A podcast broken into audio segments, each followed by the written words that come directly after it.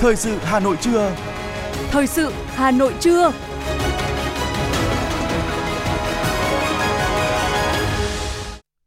Xin kính chào quý vị và các bạn. Bây giờ là chương trình thời sự buổi trưa của Đài Phát thanh và Truyền hình Hà Nội. Chương trình hôm nay có những nội dung chính sau đây. Hôm nay, Tổng Bí thư Chủ tịch Trung Quốc Tập Cận Bình và phu nhân thăm cấp nhà nước đến Việt Nam. Khai mạc Diễn đàn Kinh tế Việt Nam qua nửa nhiệm kỳ Đại hội 13 của Đảng. Yêu cầu các trung tâm đăng kiểm tăng ca làm thêm giờ. Trong phần tin thế giới có những tin chính. Việt Nam chuyển giao vai trò Chủ tịch luân phiên Ủy ban ASEAN tại Berlin cho Brunei. Thái Lan, Singapore, Malaysia đồng loạt báo động số ca COVID-19 tăng cao trở lại. Sau đây là nội dung chi tiết. Thưa quý vị, hôm nay, Tổng Bí thư Ban chấp hành Trung ương Đảng Cộng sản Trung Quốc, Chủ tịch nước Cộng hòa Nhân dân Trung Hoa Tập Cận Bình và phu nhân sẽ đến Hà Nội, bắt đầu chuyến thăm cấp nhà nước tới Việt Nam, theo lời mời của Tổng Bí thư Ban chấp hành Trung ương Đảng Cộng sản Việt Nam Nguyễn Phú Trọng và phu nhân, Chủ tịch nước Cộng hòa xã hội chủ nghĩa Việt Nam Võ Văn Thưởng và phu nhân. Cùng đi với Tổng Bí thư, Chủ tịch Trung Quốc Tập Cận Bình và phu nhân có Ủy viên Thường vụ Bộ Chính trị, Bí thư Ban Bí thư, Tránh Văn phòng Trung ương Đảng Cộng sản Trung Quốc Thái Kỳ, Ủy viên Bộ Chính trị, Chủ nhiệm Văn phòng Ủy ban Công tác Ngoại sự Trung ương Đảng Cộng sản Trung Quốc kiêm Bộ trưởng Bộ Ngoại giao Vương Nghị, Ủy viên Trung ương Đảng, Trưởng ban Liên lạc Đối ngoại Trung ương Đảng Cộng sản Trung Quốc Lưu Kiến Siêu, Chủ nhiệm Văn phòng Nghiên cứu Chính sách Trung ương Giang Kim Quyền, Chủ nhiệm Ủy ban Cải cách và Phát triển Quốc gia Trình San Khiết, Ủy viên Trung ương Đảng, Bộ trưởng Bộ Thương mại Vương Văn Đào, Ủy viên Trung ương Đảng, Bí thư Đảng ủy, khu tự trị dân tộc Choang, Quảng Tây, Lưu Ninh, Ủy viên Trung ương Đảng, Bí thư tỉnh ủy Vân Nam, Vương Ninh, Đại sứ đặc mệnh toàn quyền nước Cộng hòa Nhân dân Trung Hoa tại Việt Nam, Hùng Ba, bà Tần Tinh, phu nhân đại sứ Hùng Ba, Cục trưởng Cục Hợp tác Phát triển Quốc tế La Triều Huy, Thiếu tướng Lý Bân, chủ nhiệm Văn phòng Hợp tác Quân sự Quốc tế Trung ương, trợ lý Bộ trưởng Bộ Ngoại giao, Nông Dung. Theo lịch trình dự kiến, trong ngày hôm nay, Tổng Bí thư Nguyễn Phú Trọng sẽ chủ trì lễ đón cấp nhà nước Tổng Bí thư, Chủ tịch nước Trung Quốc Tập Cận Bình tại phủ Chủ tịch. Hai người đứng đầu hai đảng sau đó sẽ hội đàm tại trụ sở Trung ương Đảng, xem và nghe giới thiệu các văn kiện được ký kết, sau đó cùng dự tiệc trà. Tổng Bí thư Nguyễn Phú Trọng sẽ chủ trì chiêu đãi cấp nhà nước Tổng Bí thư, Chủ tịch nước Trung Quốc Tập Cận Bình tối cùng ngày. Nhà lãnh đạo Trung Quốc sẽ bắt đầu ngày thứ hai ở Việt Nam bằng hoạt động đặt vòng hoa và vào lăng viếng Chủ tịch Hồ Chí Minh. Tổng Bí thư Chủ tịch nước Trung Quốc Tập Cận Bình sau đó sẽ hội kiến với Chủ tịch nước Võ Văn Thưởng, Thủ tướng Phạm Minh Chính và Chủ tịch Quốc hội Vương Đình Huệ trong ngày 13 tháng 12. Chủ tịch nước Võ Văn Thưởng và phu nhân sẽ chủ trì tiệc chiêu đãi Tổng Bí thư, Chủ tịch nước Trung Quốc Tập Cận Bình và phu nhân cùng ngày. Trước khi rời Việt Nam, Tổng Bí thư Nguyễn Phú Trọng và phu nhân và Tổng Bí thư, Chủ tịch nước Trung Quốc Tập Cận Bình và phu nhân dự giao lưu nhân sĩ, hữu nghị và thế hệ trẻ Việt Nam Trung Quốc. Dự kiến, phu nhân Tổng Bí thư Nguyễn Phú Trọng và phu nhân Chủ tịch nước Võ Văn Thưởng cũng sẽ có các hoạt động với phu nhân Tổng Bí thư Chủ tịch nước Trung Quốc Tập Cận Bình trong hai ngày 12 và 13 tháng 12. Về ý nghĩa chuyến thăm Việt Nam của Tổng Bí thư, Chủ tịch nước Trung Quốc Tập Cận Bình, Đại sứ Trung Quốc tại Việt Nam Hùng Ba nhấn mạnh, chuyến thăm lần này là cơ hội quan trọng để lãnh đạo cấp cao nhất của hai đảng tăng cường trao đổi chiến lược, trên cơ sở hai bên đánh dấu 15 năm thiết lập quan hệ đối tác hợp tác chiến lược toàn diện, thì có thể xác định tình hình mới quan hệ hai nước, xác định phương hướng mới cho sự phát triển quan hệ hai nước, mở ra triển vọng mới cho hợp tác ở các lĩnh vực, tiếp thêm động lực mới cho sự phát triển quan hệ hai đảng, hai nước lãnh đạo cấp cao hai nước sẽ đi sâu trao đổi ý kiến về một loạt vấn đề quan trọng như làm sâu sắc hơn nữa hợp tác giữa hai bên trong lĩnh vực chính trị, an ninh, kinh tế thương mại, giao lưu nhân dân, tăng cường hợp tác ở các cơ chế đa phương. Dự kiến, hai bên sẽ ký nhiều văn kiện hợp tác quan trọng trong các lĩnh vực như hợp tác kinh đảng, an ninh quốc phòng, hợp tác giữa các cơ quan và địa phương liên quan đến tư pháp, truyền thông, kết nối phát triển, kinh tế thương mại và đầu tư, kinh tế số, phát triển xanh, xuất nhập khẩu hàng nông sản, thủy lợi, hợp tác trên biển. Thưa quý vị và các bạn, thực hiện kế hoạch số 122 năm 2022 của Thành ủy Hà Nội về bồi dưỡng cán bộ ở nước ngoài, từ đầu nhiệm kỳ Đại hội 17 Đảng bộ thành phố đến nay, Ban tổ chức Thành ủy đã tham mưu cho Thành ủy hoàn thành hai lớp bồi dưỡng cán bộ quy hoạch nguồn Ủy viên Ban chấp hành Đảng bộ thành phố nhiệm kỳ 2025-2030 tại Trung Quốc cho 40 đồng chí. Mới đây nhất, tháng 9 vừa qua, lớp bồi dưỡng cán bộ thành phố Hà Nội tại trường Đảng Thành ủy Bắc Kinh có 20 học viên là cán bộ chủ chốt một số sở, ban ngành, quận huyện, thị xã, thành phố Hà Nội được quy hoạch Ủy viên Ban chấp hành Đảng bộ thành phố nhiệm kỳ 2025-2030 đã tham gia khóa bồi dưỡng và đã thành công tốt đẹp. Trong 7 ngày tham gia lớp bồi dưỡng, các học viên được nghiên cứu trao đổi, nghe giới thiệu về các chuyên đề như hiện đại hóa kiểu Trung Quốc, ngăn chặn và phòng ngừa nguy cơ tham nhũng trong cán bộ lãnh đạo, giới thiệu về thành phố Bắc Kinh và Đại hội 20 Đảng Cộng sản Trung Quốc với cải cách thể chế hành chính. Ngoài chương trình học lý thuyết, các học viên còn được đi tìm hiểu, nghiên cứu, khảo sát thực tế thông qua các chuyên đề giảng dạy thực địa. Bà Nguyễn Thị Liễu, Phó Giám đốc Sở Nội vụ thành phố Hà Nội, nói.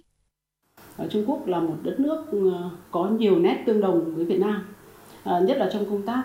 lãnh đạo chỉ đạo và họ đặt cái vai trò lãnh đạo của Đảng Cộng sản Ờ, lên hàng đầu trong toàn hệ thống chính trị. Và họ ừ, tăng cường công tác bồi dưỡng, tuyên truyền nhận thức. Và từ nhận thức đúng thì sẽ có hành động đúng. Và cái bồi dưỡng, cái ý thức trách nhiệm của cá nhân ờ, trong cái việc xây dựng đất nước hùng mạnh. Và đi thực tế ở một số khu, một điểm, một số điểm thực tế thì chúng tôi thấy rằng là trong những cái mô hình của chúng tôi thấy rất là tâm huyết và rất là hay. Việt Nam có thể cho ừ, có thể học hỏi và có thể ừ, có thể thực ờ, phù hợp với thực tiễn của thành phố chúng ta đó là quản à, trị cái thành phố theo cái hướng là hiện đại Trường Đảng Thành ủy Bắc Kinh được thành lập từ năm 1950, là trường đào tạo cán bộ lãnh đạo cấp sở, cấp phòng, đồng thời là cơ sở nghiên cứu triết học, khoa học xã hội và viện nghiên cứu cao cấp kiểu mới của thành phố Bắc Kinh. Ngoài ra, trường còn tham gia hợp tác đào tạo và giao lưu quốc tế, mà một trong số đó là hợp tác với thành phố Hà Nội, mở lớp bồi dưỡng cán bộ vừa qua. Ông Nguyễn Minh Anh, hiệu trưởng trường đào tạo cán bộ Lê Hồng Phong, cho biết, đoàn cán bộ đã học hỏi được rất nhiều từ khát vọng xây dựng thủ đô Bắc Kinh của Trung Quốc. Một trong những cái thu hoạch mà anh em chúng tôi khi được ờ, học tập ở bên đó, đó là cái cái khát vọng ờ, xây dựng thủ đô của người ta đến năm 2050 và 2000 2100. Đấy, Trung Quốc người ta đặt hẳn là kế hoạch là phát triển đất nước giai đoạn 100 năm lần thứ nhất và 100 năm lần thứ hai với cột mốc là năm 1949 khi mà thành lập nước Cộng hòa Nhân dân Trung Hoa. Không chỉ à, người ta đưa ra đặt ra những cái cái mục tiêu tầm nhìn khát vọng cụ thể mà nước bạn và thủ đô bạn đã có những cái chương trình à, hoạt động, chương trình hành động rất cụ thể để người ta đạt được từng các cái chỉ tiêu trong cái mục tiêu lớn đó. Cái lớp học của chúng tôi cụ thể là các bạn đã cùng với chúng ta xây dựng một cái khung chương trình mà phù hợp nhất với cái mong muốn của người Việt Nam của của thủ đô và nhưng nó cũng phù hợp với việc giới thiệu các cái kinh nghiệm, các cái sáng kiến, các cái bài học của thủ đô bạn, của nước bạn để chúng ta có thể áp dụng được. Phát biểu tại lễ bế giảng tại trường Đảng Thành ủy Bắc Kinh, Ủy viên Bộ Chính trị, Bí thư Thành ủy Hà Nội Đinh Tiến Dũng nhấn mạnh, khóa bồi dưỡng này sẽ mở ra cánh cửa và tương lai hợp tác tốt đẹp giữa thành phố Hà Nội và thành phố Bắc Kinh trong công tác đào tạo cán bộ.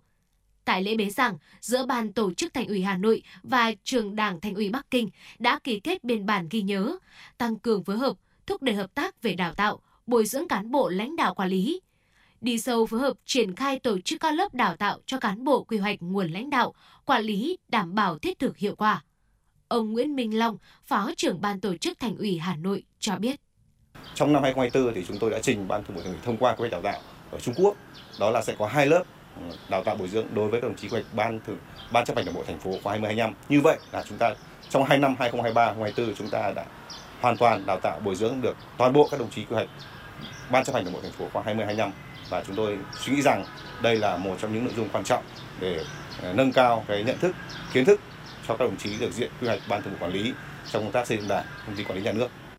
Việc đưa các cán bộ nguồn quy hoạch đi học tập kinh nghiệm nước ngoài, đặc biệt là học tập tại trường Đảng Thành ủy Bắc Kinh là một trong những nét đổi mới trong công tác đào tạo, bồi dưỡng cán bộ của Thành ủy Hà Nội.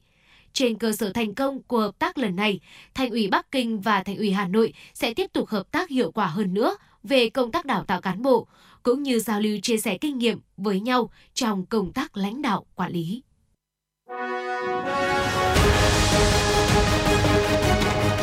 Thời sự Hà Nội, nhanh,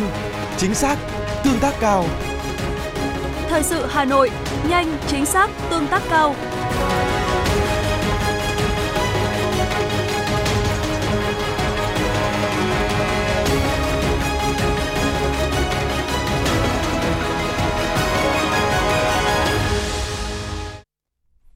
Thưa quý vị, sáng nay tại Hà Nội, Hội đồng Lý luận phê bình văn học nghệ thuật Trung ương đã tổ chức hội thảo khoa học cấp quốc gia với chủ đề Lý luận phê bình văn học nghệ thuật Việt Nam 50 năm sau ngày đất nước hòa bình, thống nhất, đổi mới, thực trạng và định hướng phát triển Ủy viên Bộ Chính trị, Giám đốc Học viện Chính trị Quốc gia Hồ Chí Minh, Chủ tịch Hội đồng Lý luận Trung ương Nguyễn Xuân Thắng dự và phát biểu chỉ đạo tại hội nghị. Hội thảo là dịp đánh giá khách quan 50 năm văn hóa văn nghệ Việt Nam từ sau 1975 đến nay, khẳng định đường lối, chính sách văn hóa văn nghệ đúng đắn, sáng tạo của Đảng và Nhà nước ta trong tiến trình xây dựng và phát triển văn hóa văn nghệ, nhất là công tác lý luận, phê bình văn học, nghệ thuật nước ta qua 50 năm đất nước thống nhất, hòa bình, đổi mới, phát triển. Đồng thời từ việc nghiên cứu lý luận, tổng kết thực tiễn, đúc rút được những bài học quý giá về việc lãnh đạo, chỉ đạo công tác văn hóa văn nghệ, thái độ ứng xử đúng đắn, có lý, có tình đối với văn nghệ sĩ và tác phẩm của họ, nhất là những vấn đề mới, khó, có tính lịch sử, cụ thể, phân tích, đánh giá quá trình hòa hợp, hòa giải, thống nhất, tiếp biến, phát triển của nền văn học, nghệ thuật cách mạng, đồng thời đánh giá một cách khách quan, chính xác, thỏa đáng những đóng góp của bộ phận văn học yêu nước.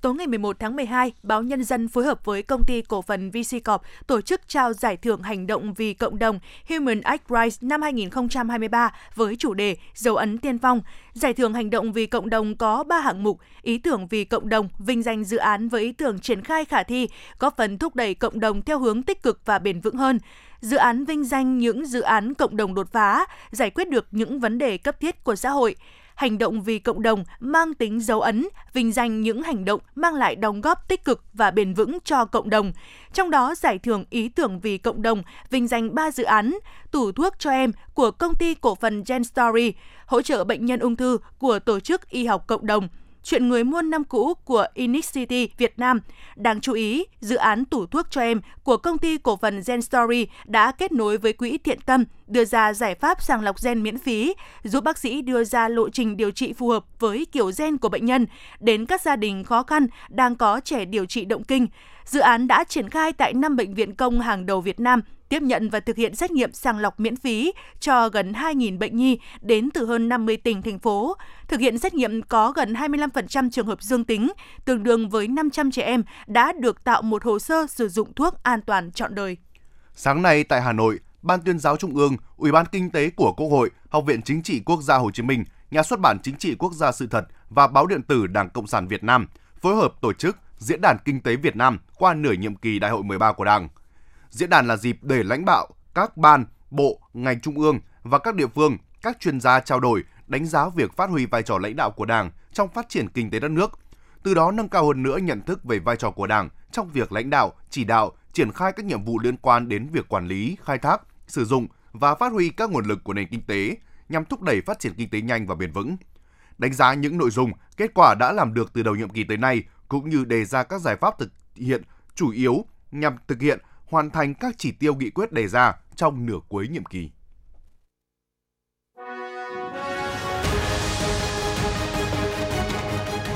FM 90 cập nhật trên mọi cung đường. FM 90 cập nhật trên mọi cung đường.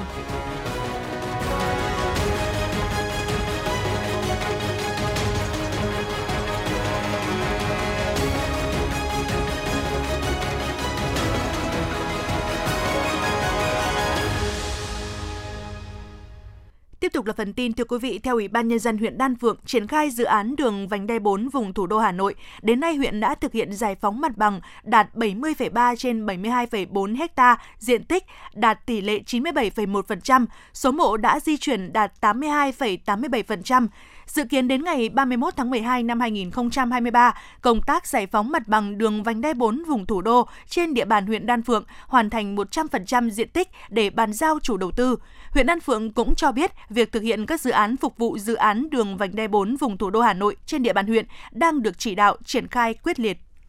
Từ nay đến ngày 17 tháng 12, Bộ Giáo dục và Đào tạo tổ chức chương trình tập huấn chuyên môn về khảo thí cho các cán bộ, giảng viên, giáo viên trên cả nước – sự kiện diễn ra theo hình thức trực tuyến, gồm 76 điểm cầu với sự tham gia của gần 3.600 cán bộ đang công tác tại Bộ, 63 sở giáo dục và đào tạo, 12 cơ sở giáo dục đại học và giảng viên, giáo viên.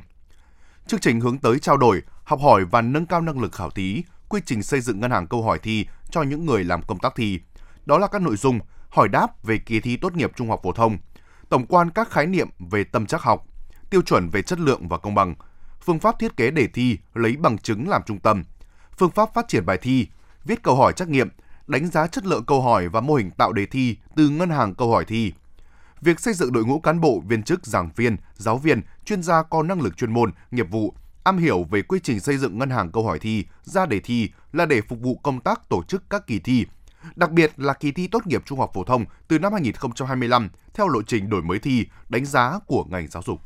Tổng công ty Hàng không Việt Nam Vietnam Airlines cho biết nhằm phục vụ nhu cầu tăng cao của hành khách trên các đường bay nội địa chở khách về quê thăm thân du lịch dịp Tết Nguyên đán Giáp Thìn năm 2024, Vietnam Airlines Group gồm Vietnam Airlines, Pacific Airlines, Vasco thông báo tăng thêm hơn 100.000 chỗ, tương đương gần 550 chuyến bay, nâng tổng số lên 2,1 triệu chỗ với 10.700 chuyến bay cho mùa cao điểm Tết từ ngày 25 tháng 1 đến ngày 24 tháng 2 năm 2024, tức từ ngày 15 tháng Chạp năm Quý Mão đến 15 tháng Giêng năm Giáp Thìn. Các chuyến bay tăng cường tập trung vào các đường bay giữa thành phố Hồ Chí Minh, Hà Nội và Đà Nẵng, Hải Phòng, Vinh, Thanh Hóa, Huế, Đà Lạt, Cần Thơ, Nha Trang, Phú Yên, Phú Quốc – cũng theo Vietnam Airlines, giá vé dịp Tết năm nay vẫn mở bán linh hoạt theo tình hình thị trường với đa dạng các mức giá và tuân thủ quy định giá trần nội địa hãng khuyến cáo hành khách chủ động đặt mua sớm vé máy bay Tết qua các kênh bán vé chính thức của hãng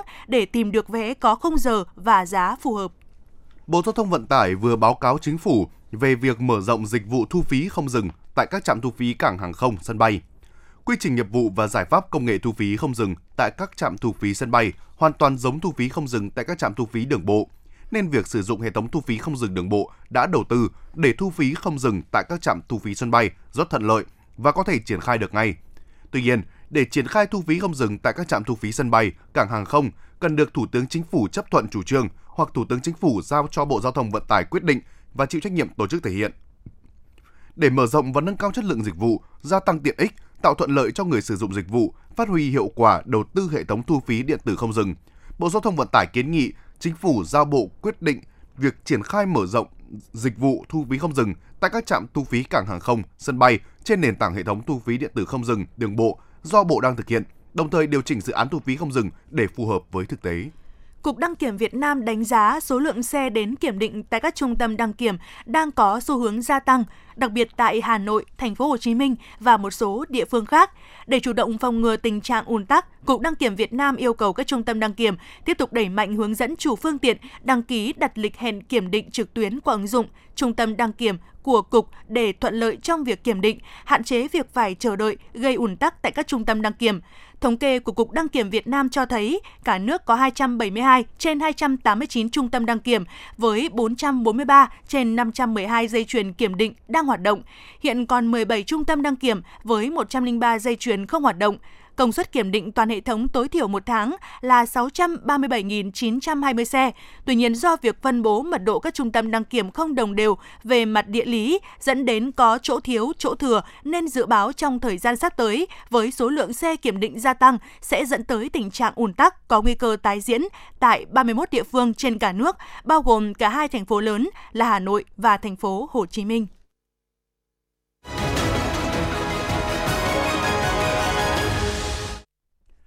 Thưa quý vị và các bạn, khu vực nông thôn thành phố Hà Nội đang từng ngày thay ra đổi thịt. Nhiều vùng nông thôn của thành phố đã thực sự trở thành những miền quê đáng sống. Đến Đan Phượng hôm nay, chúng tôi không khỏi ngỡ ngàng trước sự đổi thay của một vùng quê nông thôn nơi đây. Khắp các ngõ xóm trên quê hương Đan Phượng đã thực sự khoác lên mình tấm áo mới, khang trang và hiện đại. Nhận xét về những thành công mà địa phương có được hôm nay, ông Nguyễn Thạc Hùng, Phó Chủ tịch Ủy ban nhân dân huyện Đan Phượng cho biết. Cái đổi thay rõ nét nhất đối với huyện Đan Phượng thứ nhất là cái diện mạo nông thôn của huyện Đan Phượng nó hoàn toàn thay đổi. Nếu như cách đây 10 năm những người đi xa quê 10 năm bây giờ quay về không nhận thấy cái hình hài của quê hương mình cũ nữa. Và thứ hai là đời sống vật chất và tinh thần của nhân dân được cải thiện rõ rệt, nó tăng lên so với ờ, cách đây 10 năm thì cái mức sống của người dân Đan Phượng tăng lên hơn 3 lần. Đấy là một cái thành công và cái thiết chế văn hóa được phát huy, tổ dân phố sáng xanh sạch đẹp an toàn, thì thấy rằng là cái việc mà một năm chúng tôi chỉ mất khoảng 150 triệu tiền tiền giải thưởng. Nhưng mà huy động xã hội hóa nó hàng chục tỷ đồng để cho người dân đầu tư vào cái bộ mặt nông thôn, đấy là cái mà quan trọng nhất là phải vào sự vào cuộc của người dân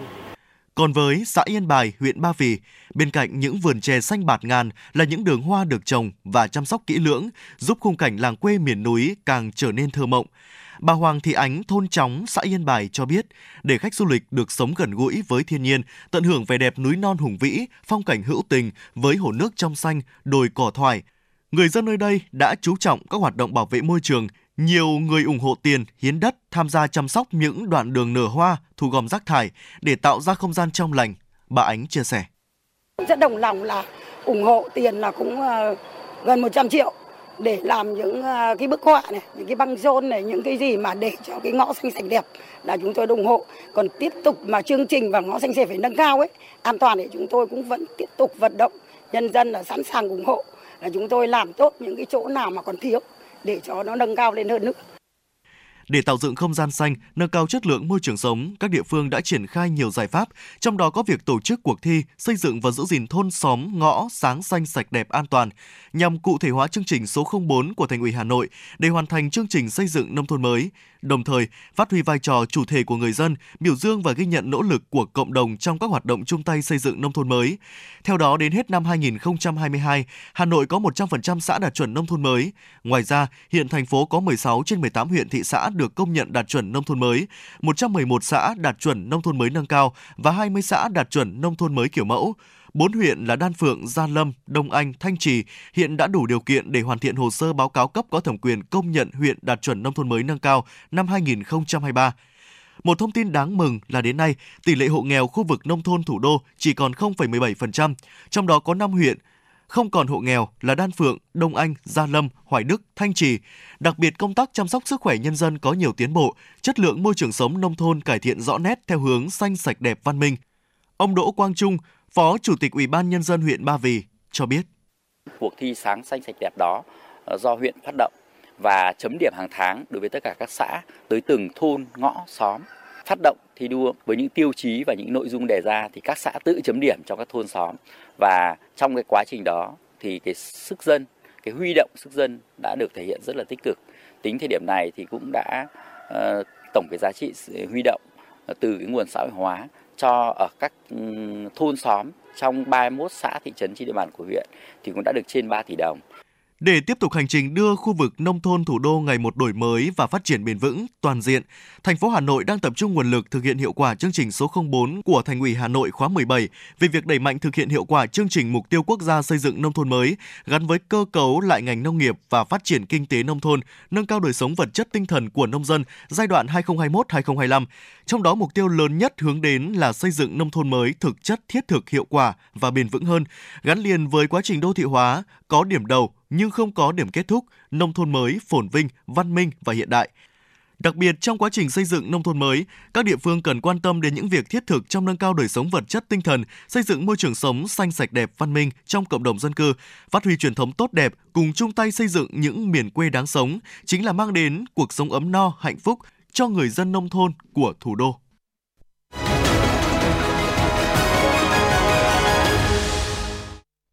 Xin chuyển sang phần tin thế giới. Thưa quý vị, ngày 11 tháng 12 tại Berlin, Đại sứ Việt Nam tại Cộng hòa Liên bang Đức Vũ Quang Minh, Chủ tịch luân phiên Ủy ban ASEAN tại Berlin BAC đã chủ trì kỳ họp thứ 7 của BAC và lễ chuyển giao vai trò Chủ tịch BAC cho Brunei.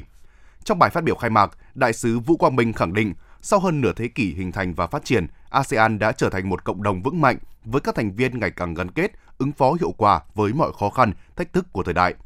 với dân số 646 triệu người và mức tăng trưởng GDP đạt 5% năm 2022 trong bức tranh kinh tế toàn cầu đầy khó khăn, thách thức. ASEAN hiện là một trong những đầu tàu kinh tế của khu vực và thế giới. Tổng thống Ukraine Volodymyr Zelensky đang có chuyến thăm thứ ba tới Mỹ kể từ khi cuộc xung đột với Nga nổ ra hồi tháng 2 năm 2022. Chuyến đi diễn ra chỉ vài ngày sau khi chính quyền Tổng thống Joe Biden cảnh báo sẽ cạn tiền để viện trợ cho Ukraine trong vài tuần tới nếu Quốc hội không thông qua nguồn ngân quỹ bổ sung. Chuyến đi diễn ra theo lời mời của Tổng thống Joe Biden. Theo Nhà Trắng, điều này thể hiện cam kết không thể lay truyền của Mỹ đối với Ukraine.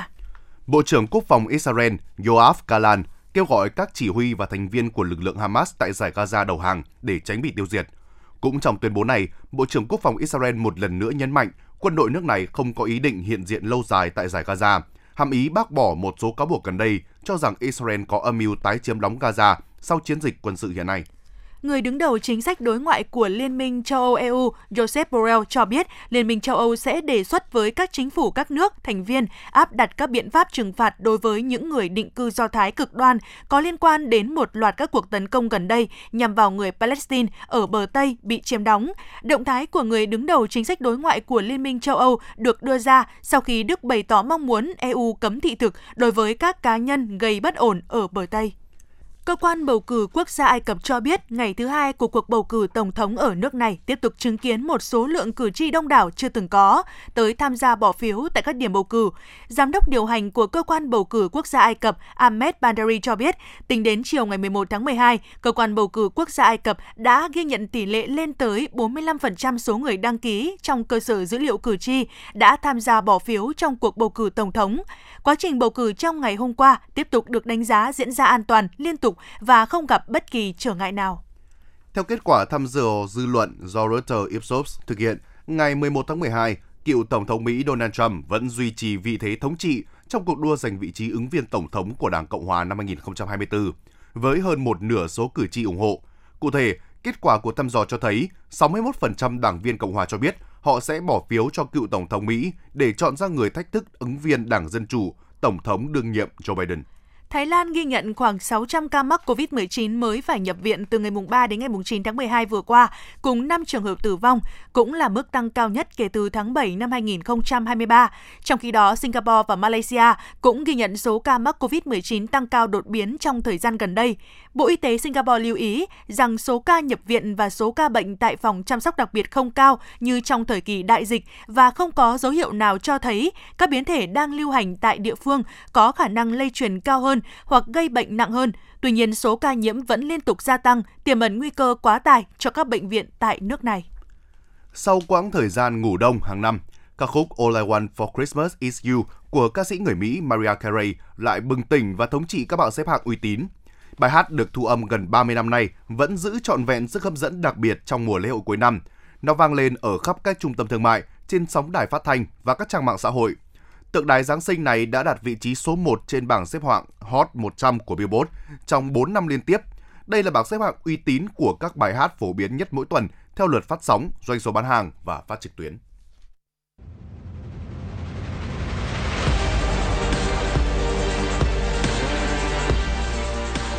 Bản tin thể thao Bản tin thể thao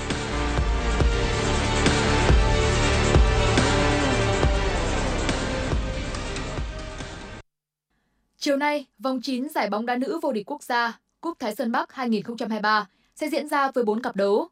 Trật tự trên bảng xếp hạng sau vòng đấu này khó có thay đổi, bởi các đội ở nhóm trên đều được dự đoán sẽ giành chọn 3 điểm trước các đội nhóm dưới. Thất bại của thành phố Hồ Chí Minh 1 trước Hà Nội 1 ở lượt trận vừa qua khiến cho cục diện ở top 3 có sự xáo trộn khi Than khoáng sản Việt Nam vươn lên chiếm ngôi đầu, đẩy thành phố Hồ Chí Minh 1 xuống vị trí thứ ba. Ở vòng 9 này, Than khoáng sản Việt Nam sẽ gặp đối thủ được đánh giá yếu hơn là Sơn La. Vì vậy cơ hội để thành phố Hồ Chí Minh 1 chiếm lại ngôi đầu là không dễ. Tương tự, Hà Nội 1 và thành phố Hồ Chí Minh 1 cũng sẽ dễ dàng có được 3 điểm trước các đàn em Hà Nội 2 và thành phố Hồ Chí Minh 2, qua đó tiếp tục đứng vững trong top 3. Trận đấu không quá chênh lệch về chuyên môn ở vòng 9, được dự báo là cuộc đọ sức giữa Phong Phú Hà Nam và Thái Nguyên T&T. Với cách biệt 4 điểm cũng như thua thiệt về chuyên môn so với ba đội dẫn đầu. Vì vậy mục tiêu giành huy chương của Tuyết Dung và đồng đội khó thành hiện thực. Dù vậy trong thế còn nước còn tát và chắc chiêu từng cơ hội, Phong Phú Hà Nam chắc chắn phải nỗ lực tối đa trước Thái Nguyên T&T. So với ba đội đứng ở nhóm cuối bảng, Thái Nguyên T&T được đánh giá cao hơn khi có nguồn cầu thủ chất lượng hơn, kinh nghiệm và bản lĩnh thi đấu. Đó cũng là lý do thầy trò huấn luyện viên Đoàn Việt Triều cũng coi Phong Phú Hà Nam là đối thủ để hướng đến một chiến thắng, qua đó tạo sự khác biệt ở mùa giải năm nay. Thưa quý vị, ngày hôm nay, Bắc Bộ có mây, sáng sớm có sương mù và sương mù nhẹ ngày nắng, đêm không mưa, gió nhẹ, sáng sớm và đêm trời lạnh. Thời tiết nhiệt độ dao động từ 20 đến 23 độ.